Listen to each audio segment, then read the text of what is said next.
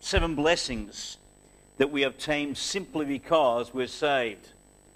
If you know Jesus Christ, your Savior today, then these seven benefits are yours. These seven benefits are simply given to all those who place their faith and trust in Jesus Christ. They're ours. We don't have to work for them. We don't have to uh, seek them. We don't have to buy them. They are ours. They are given to us at salvation as part of the doctrine of justification. When you and I are declared righteous by God, these seven benefits become ours. There's no need to do anything to obtain them. And we've seen in verse 1 that we have, because we've been justified, we have peace with God. And then, secondly, we saw that we have access into the presence of God in verse 2. And we saw in verse 2 also that we have hope. In verse 3, we saw that we glory in tribulation in verses 3 through 5. Now, this morning we come to the fifth benefit of justification here in Romans chapter 5, verses 5 through 11. We're told here why it is that we can glory in tribulation, as it says in verse 3, where it says, And not only so, but we glory in tribulations, also knowing that tribulation worketh patience, patience experience, and experience hope, and hope maketh not ashamed. And also we're told why it is that hope maketh not ashamed. And that reason is because the love of God is shed abroad in our hearts by the Holy Ghost, which is given unto us. In Romans chapter 5, and verses 6 through 11, Paul will develop the doctrine of the love of God. That doctrine he introduces here by saying the love of God is shed abroad in our hearts by the Holy Ghost which is in us. He will develop that doctrine of love from verse 6 through verse 11, which we'll see next time. Because today all we're going to do is consider verse 5. I want you to know with me two important facts about this fifth benefit of justification. First, note with me that God's love is shed abroad. God's love is shed abroad. Now, there's nothing profound about my outline, nothing startling. Uh, there is no uh, great uh, alliteration here. I'm simply going to take the two parts of the second part of this verse and talk about it. Okay, the love of God is shed abroad, and then we'll note that shed abroad by the Holy Ghost. Okay, so first and foremost, God's love is shed abroad. The idea here is that it's not rationed; it's shed abroad. The word shed abroad is one Greek word, and it means to pour out or to gush. So the love of God gushes out in our hearts. The love of God is poured out in our hearts. One commentator put it this way His love to us has been, as it were, diffused through our consciousness, poured out in a glad experience as rain from the cloud, as floods from the rising spring. The love of God is not rationed. That's the point here. It's not given to you and I drop by drop. It's not like you and I are on life support and there is a spiritual drip connected to our arm. And uh, in that is the love of God, and that love is dripping into us little by little. That, you know, we're getting little doses of the love of God. It's not rationed. The love of God is poured out by the Holy Spirit into the hearts of all those who are redeemed. If you are saved today, if you know Jesus Christ your Savior, has there been a time and place where you recognize yourself as a sinner before a holy God and you placed your faith and trust in Jesus Christ and Christ alone for salvation, God's word declares that you have been justified. And if you've been justified, you have been redeemed. And if you've been redeemed, then the love of God has been shed abroad in your heart and my heart. It's been poured out abundantly in our hearts. In other words, it's supplied, supplied to you and I freely, abundantly, and lavishly. And just like all the other gifts that God gives, it's free and it's absolute. It's a free gift that's absolute to all of us. There is no exceptions to this rule. If you're saved, God's love is shed abroad in your heart. If you know the Savior, God has lavished his love on you. Now, the word love here is the Greek word agape, which, of course, is that word that is used to speak of the sacrificial love of God that he showed for us when Christ died upon the cross of Calvary. For God so loved the world that he gave his only begotten Son, that whosoever believes in him should not perish but have everlasting life. That love, that's the love that's described here. the sacrificial love of God demonstrated to us by sending his Son to die upon the cross of Calvary. It's not that love by which we love God. For hope does not depend upon or uh, is supported by our love and obedience to God. The whole point of this verse says this, and hope is not ashamed. Why? Because the love of God is shed abroad in our hearts. The hope that is not ashamed, the hope that doesn't disappoint, the hope of eternal glorification is not dependent upon our love for God. It's not dependent upon our obedience for God.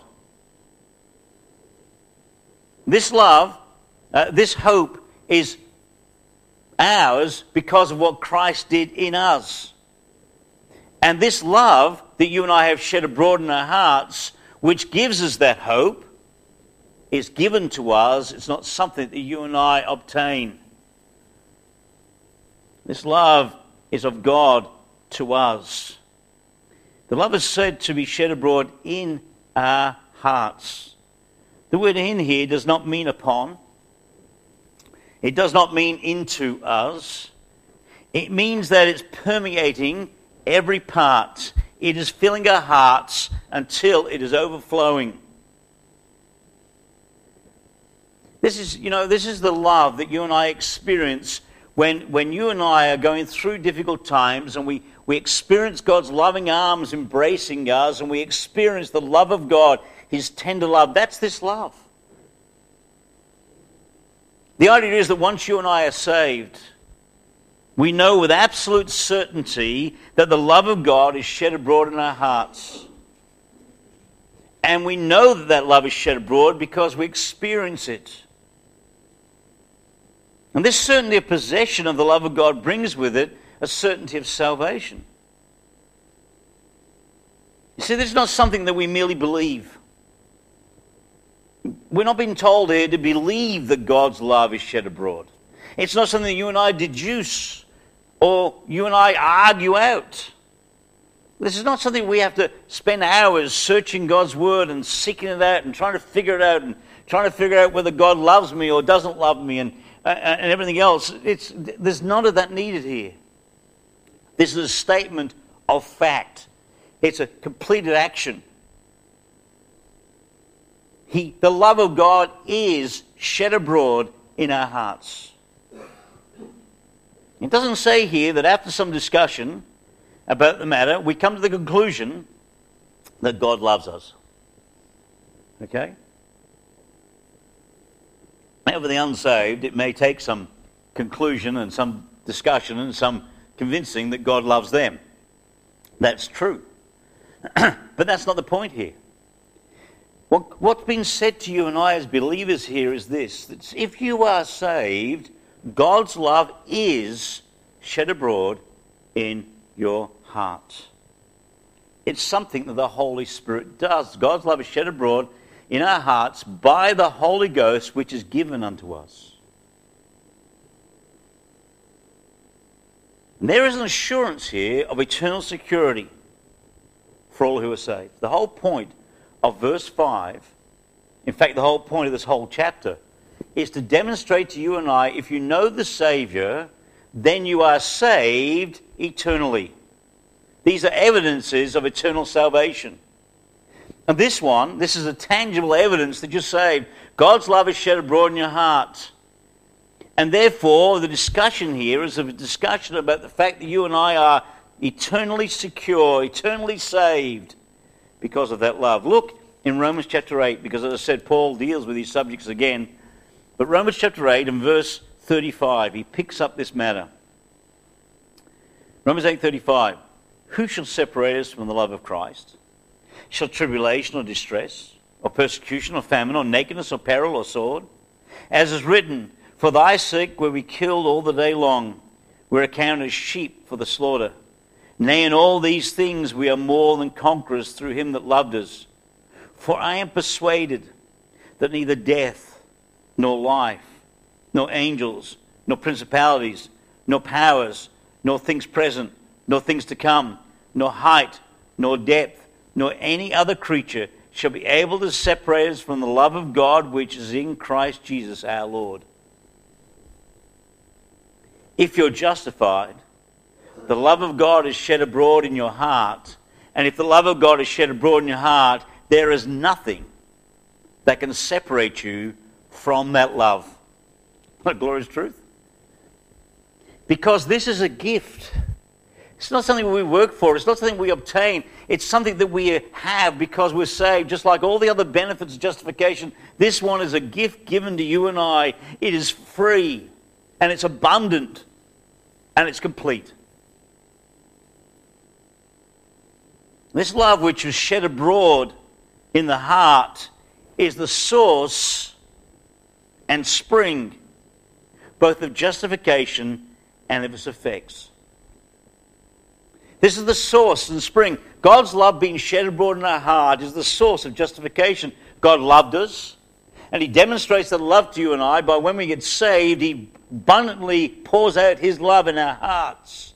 And because He does that, what springs forth from that are the blessings of Romans chapter 5 and verses uh, 1 through 5, which is peace with God, access to the throne of grace rejoicing in hope of the glory of God, the usefulness of afflictions, and the assurance of hope. All these things flow from the very fact that you and I have the love of God abiding in us. And it's the knowledge of God's love for us at salvation and since salvation that gives you and I hope for the future. And hope during trials. That's why, as it says in verse 4, we can glory in tribulation. Sorry, verse 3. But we glory in tribulations also. The reason why we can glory in tribulations also is because the love of God is shed abroad in our hearts. We know His loving arms around us. We've all been there. We're going through a dark time, through a dark valley and we experience in our hearts the love of God, we have a, we have a peace that passes understanding that we cannot explain except for the fact that we're saved. And that's when we say, isn't it, you know, I'm glad that I'm saved during this time, for I don't know how the unsaved would cope. Because you see, the love of God is shed abroad in our hearts. We, we experience His loving arms around us. We experience within our hearts a, a, a peace that passes all understanding because the love of God is shed abroad in us. It's as though God is placing his loving arms around us and holding us tight to his chest. And through the midst of the tribulation, we know he loves us. And that was shed abroad at salvation. And it's a joyous thing. And if you're saved, you've experienced that at times in your life to varying degrees. You know, some valleys we go through are not that deep, and we experience His love. And then there are some real deep valleys. Times whereby the, our worlds are turned upside down, maybe a loved one dies, or whatever it might be. But in the midst of those things, what we experience is something that we cannot explain. We experience a peace of heart. We experience a, a genuine sense of love in our hearts we cannot explain. Yes, we're sad the loved one has passed away. Yes, we're grieving that they are no longer with us. Yes, it hurts. And yes, every time we walk into the room where they would be, it brings back memories that cause us to shed a tear. Because there is hurt, there is pain, but somehow there is a, a unique experience because we're saved. And that's the love of God. And Not only is the love of God the reason why you and I can glory in tribulation, but it's the reason why hope is not ashamed. Look what he says at the beginning of verse 5 and hope maketh not ashamed. The phrase there, remember, is hope does not disappoint. Hope does not disappoint. We never are disappointed in our hope in God because love is shed abroad in our hearts. You see, because our hope is anchored in love, it never disappoints. If our hope was anchored in somebody else, we would be disappointed. If our hope was anchored in what we could do, then we will be disappointed. But our hope is anchored in love, and that makes all the difference. Go to Second Thessalonians, please. Second Thessalonians, chapter 2. Second Thessalonians, chapter 2.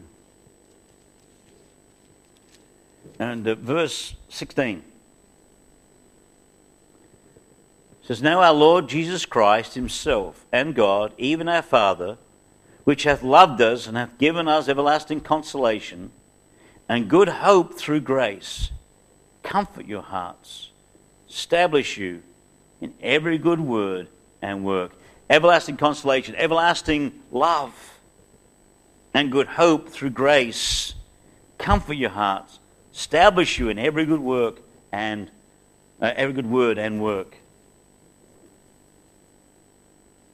See, because we have been saved, God's love is shed abroad in our hearts. We know that we're saved because we know God's love.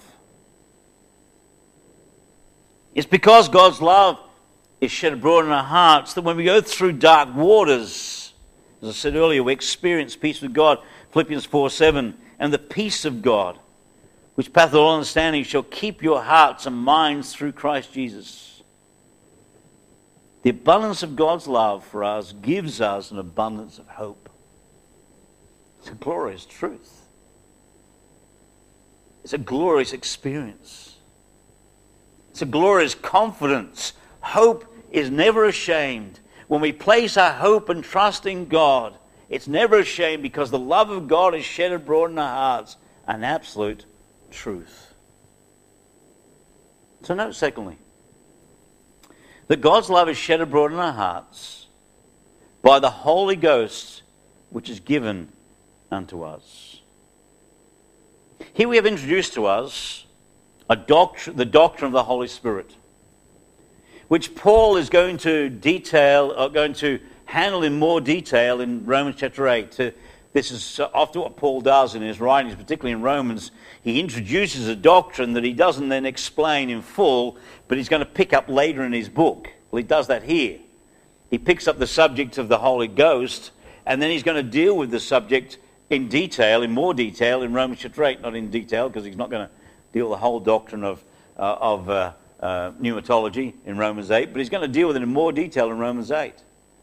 But he introduces it here, the Holy Spirit.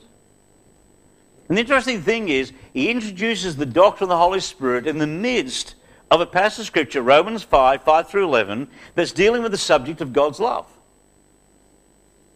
Okay? Because he goes on in verse 6, it says, For when we get without strength, in due time Christ died for the ungodly, for scarcely for a righteous man would one die, yet peradventure for a good man would even uh, dare to die. But God commended his love towards us, that while we were sinners, Christ died for us. Much more than being justified by his blood, we shall be saved from the wrath through him.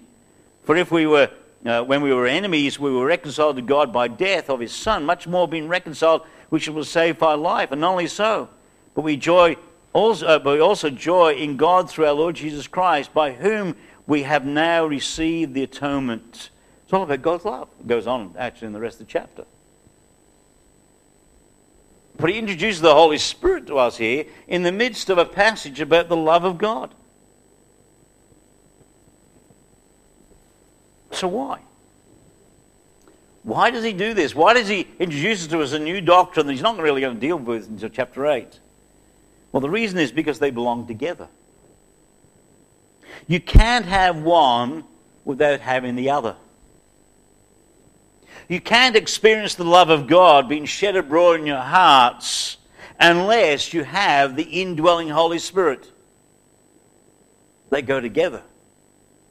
You can't have one without the other. The love of God is shed abroad in our hearts by the Holy Ghost, which is, give, which is given to us. You can't have the love of God shed abroad in your heart without the indwelling Holy Spirit. Martyn Lloyd-Jones says that the teaching here is twofold.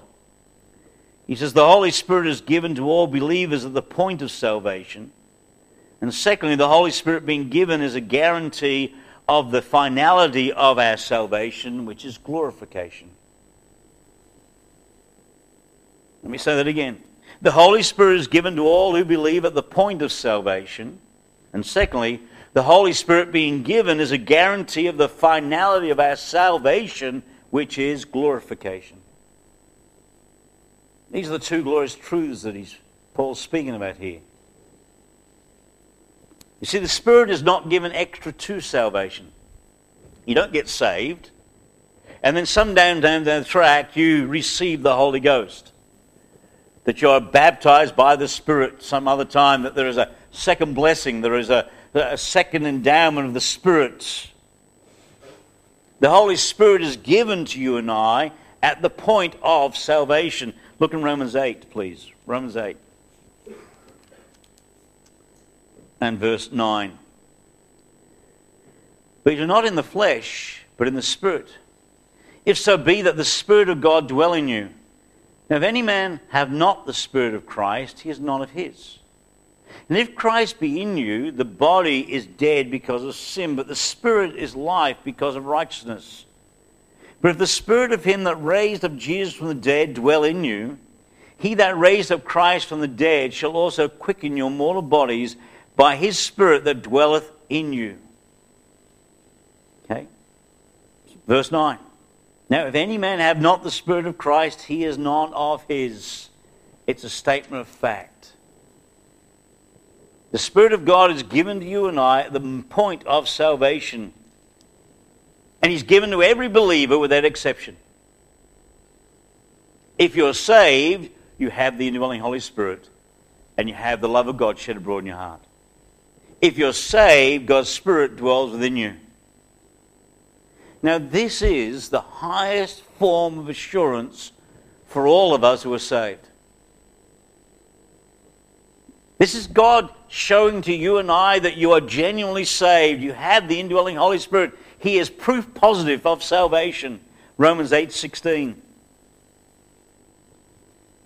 The Spirit itself bears witness with our spirit that we are the children of God. This is the highest form of assurance for all of us saved. God's Spirit bears witness with our spirit that we are the sons of God.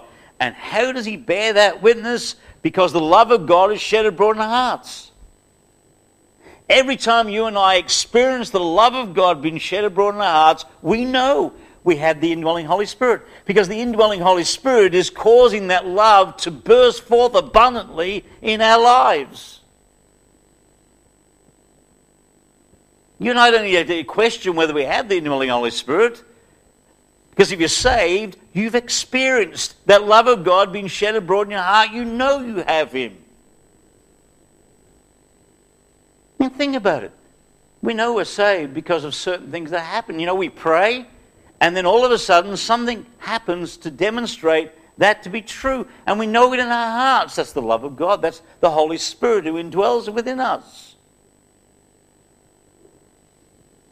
This is the highest form of assurance that you and I can have because the Spirit of God bears with our spirit that we are the sons of God. Martyn Lloyd-Jones made this comment. He said, You cannot be a Christian without having received the Holy Spirit. There is no question about that. It is impossible it is inconceivable. That means that the Holy Spirit dwells within every Christian. If you're saved, He indwells you.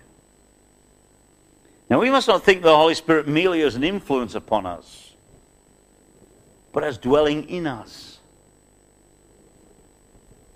He is bearing witness with our spirit that we are the sons of God. He is in us. He is moving us. He is speaking to us. He is challenging us. He's pouring God's love abundantly forth, gushing out when we need it in our lives. 1 Corinthians chapter 6 and verses 19 and 20 is probably the most specific and explicit passage when it comes to the matter of dealing with the Holy Spirit. 1 Corinthians 6 and this matter of the indwelling Holy Spirit. 1 Corinthians chapter 6, verse 19. What? Know ye not that your body is the temple of the Holy Ghost which is in you, which you have of God, and you're not your own? For you're bought with a price. Therefore glorify God in your body and in your spirit, which are God's.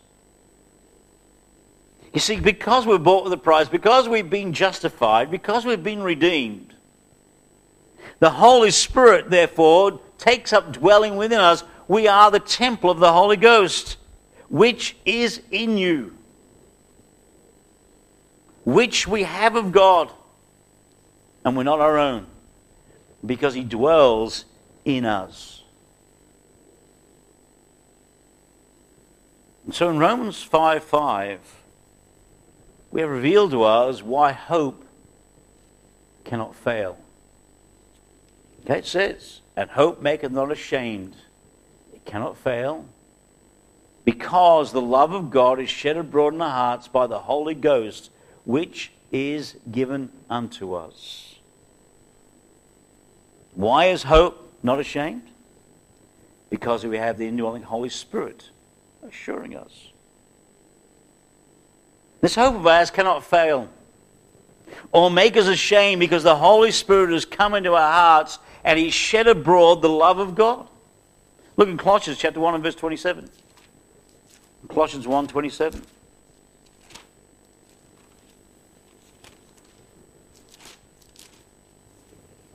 Colossians 1.27 says, To whom God will make known what is the riches of the glory of the mystery among the Gentiles, which is Christ in you, the hope of glory.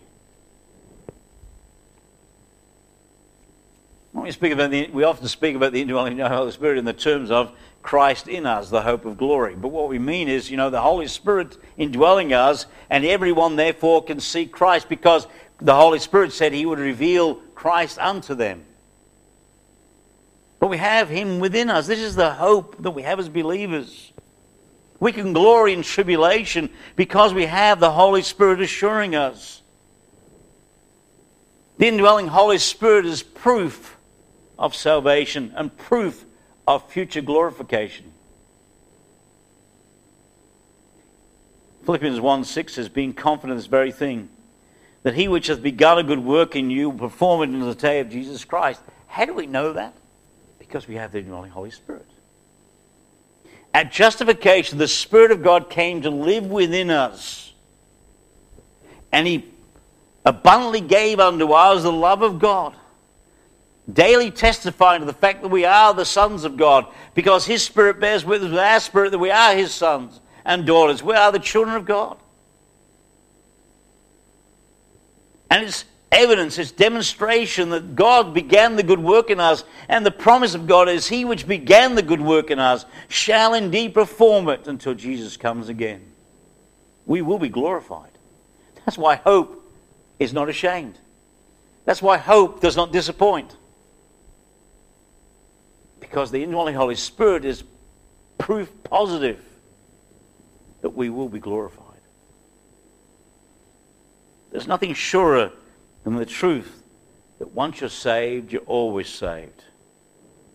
We cannot lose our salvation, and the indwelling Holy Spirit is proof of that. If you've been saved, you cannot be unsaved. If you've been born in the family of God, you cannot be unborn. If you've trusted Jesus Christ, your Savior, you've been justified, you've been redeemed, you've been reconciled, and you've received the indwelling Holy Spirit at salvation as proof of that transaction. And the love of God is shed abroad in our hearts by the Holy Spirit that we might know daily that we are the children of God. The Holy Spirit is given to us as believers as a benefit, another benefit and proof of salvation. Turn to Ephesians, please, chapter 1. As here's a great passage with regard to the Holy Spirit. Ephesians chapter 1. And I'm sure we'll come back to these again when we get to Romans 8. But uh, Ephesians chapter 1, we find a demonstration of what, what I'm talking about here. Ephesians chapter 1 and verse 14. Speaking of the Holy Spirit, because verse 13 ends with, with that Holy Spirit of promise. Verse 14 says, which is the earnest of our inheritance till the redemption of the purchased possession under the praise of his glory. Here, Paul puts it a different term. In Romans, he tells us that the love of God is, spread, is shed abroad in our hearts by the Holy Ghost, which is in you, the indwelling Holy Spirit, which we have at salvation. Here, he tells us the Holy Spirit is the earnest of our inheritance until the redemption and the purchase of the praise of his glory. Okay, so he's the earnest of our inheritance until the day we're glorified. The word earnest means down, deposit. The Holy Spirit is God's down payment on the guarantee that we'll be glorified. Now think about that for a moment. If the Spirit of God is the deposit, what is the actual inheritance going to look like? Okay, if I came to you and I gave you, uh, you know, $30 million as the deposit, don't, Kendall and Samuel, uh, not going to happen. But if I came to you and I gave you $30,000 as the deposit of your inheritance, you would ask the question, wow, if that's the deposit, what does the inheritance look like? Now, in my case, if I promised you $30,000 as a deposit, the inheritance probably looked like a dollar. But, uh, you know, in God's case, if the Holy Spirit is the deposit, what's the inheritance look like? And he was given to you and I as the deposit of our inheritance at salvation. But then look in verse 13. I know I'm doing this backwards, but it's interesting because verse 13 of Ephesians chapter 1 says this In whom you also trusted after that you heard the word of truth, the gospel of your salvation, in whom also after that you believed, ye were sealed with the Holy Spirit of promise. So he is the down payment of the inheritance, the down payment of salvation for glorification. And his ministry, what's he doing? This down payment that we have, what's he doing? He's sealing us and securing our salvation until we get to glory. So we've been given the Holy Spirit of promise at salvation. He is pouring out abundantly in our lives the love of God so that you and I daily experience the knowledge that His Spirit is bearing witness our spirit. We are the sons of God, and He's sealing us until the day of redemption. This deposit is a guarantee of ultimate glorification. God's Spirit is the dispenser of God's love to us. And since God's love is shed abroad, we receive the Holy Spirit when we receive salvation.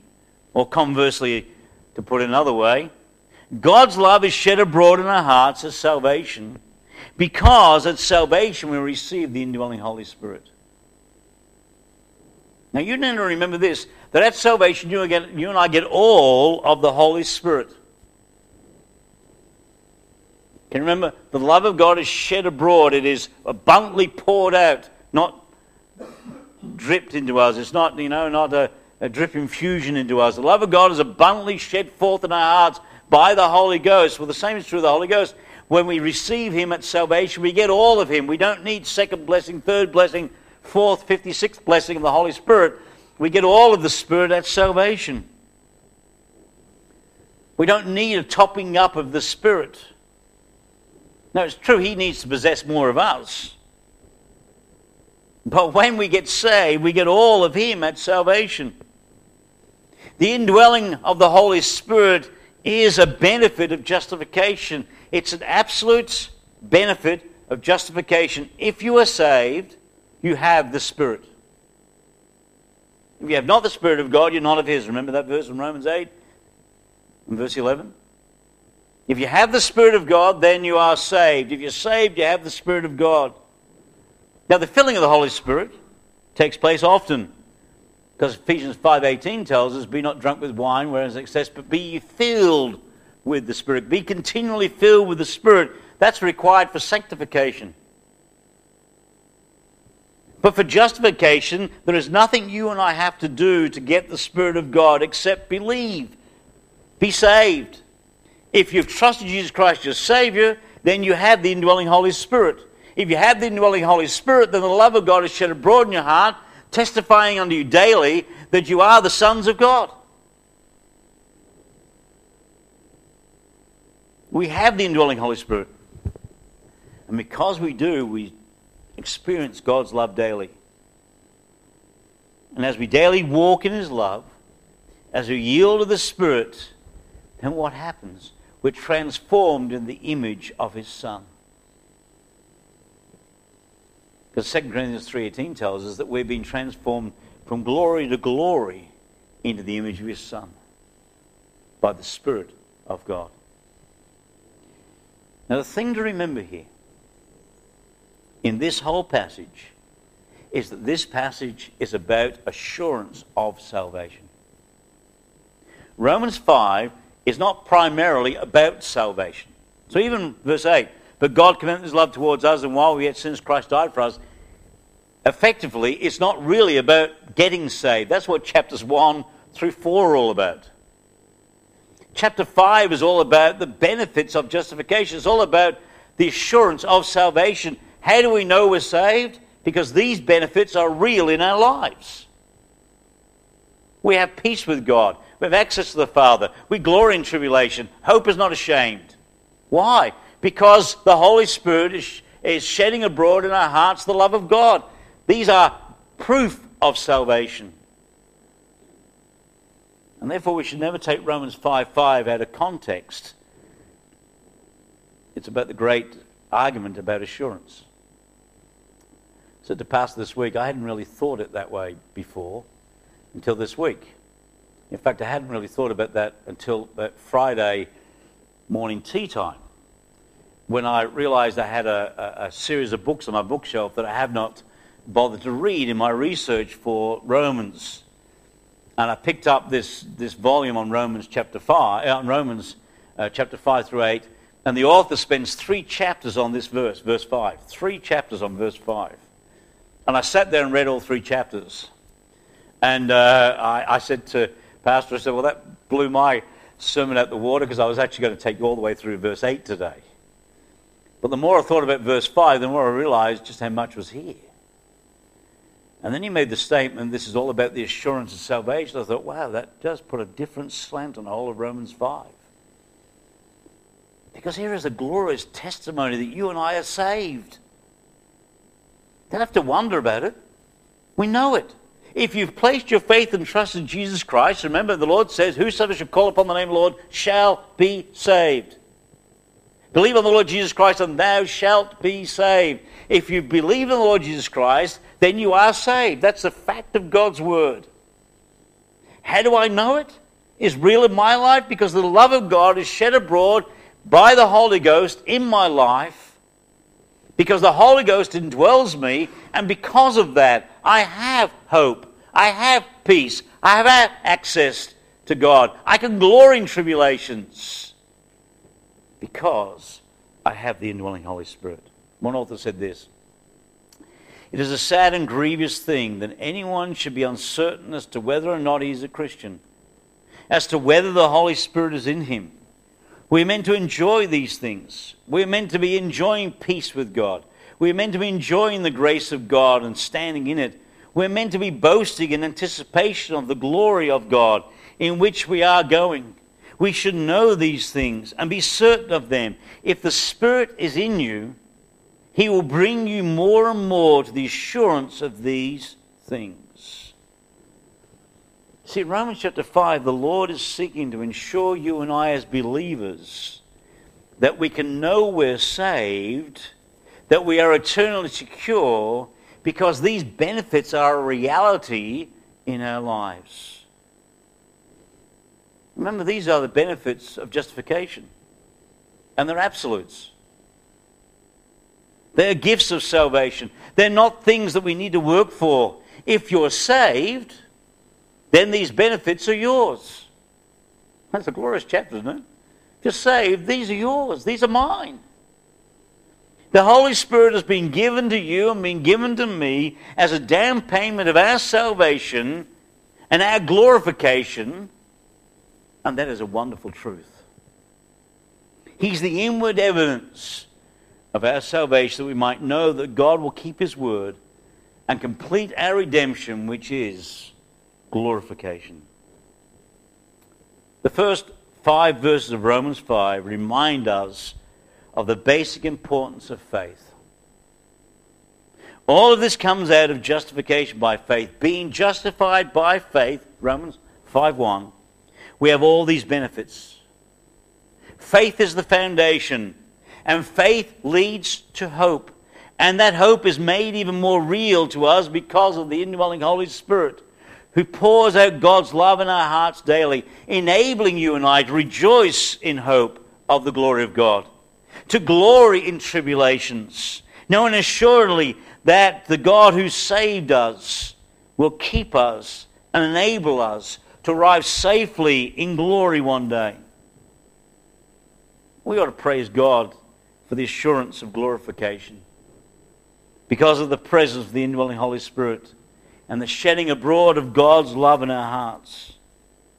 We have eternal security because we are eternally secured by the whole indwelling Holy Spirit. I trust you know that you're saved today. I trust you know Jesus Christ your Savior. I trust there's been a time and place in your life whereby you've acknowledged yourself as a sinner before a holy God.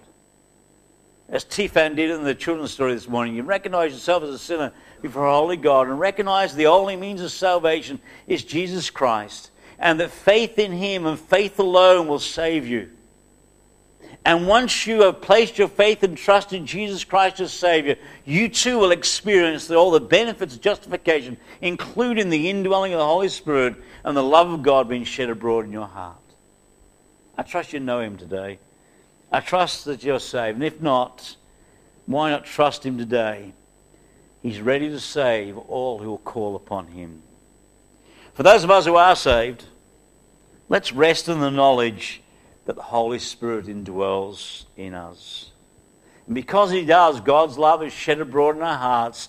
Therefore, we can glory in tribulation, and hope will not, is not ashamed. Hope will not disappoint us.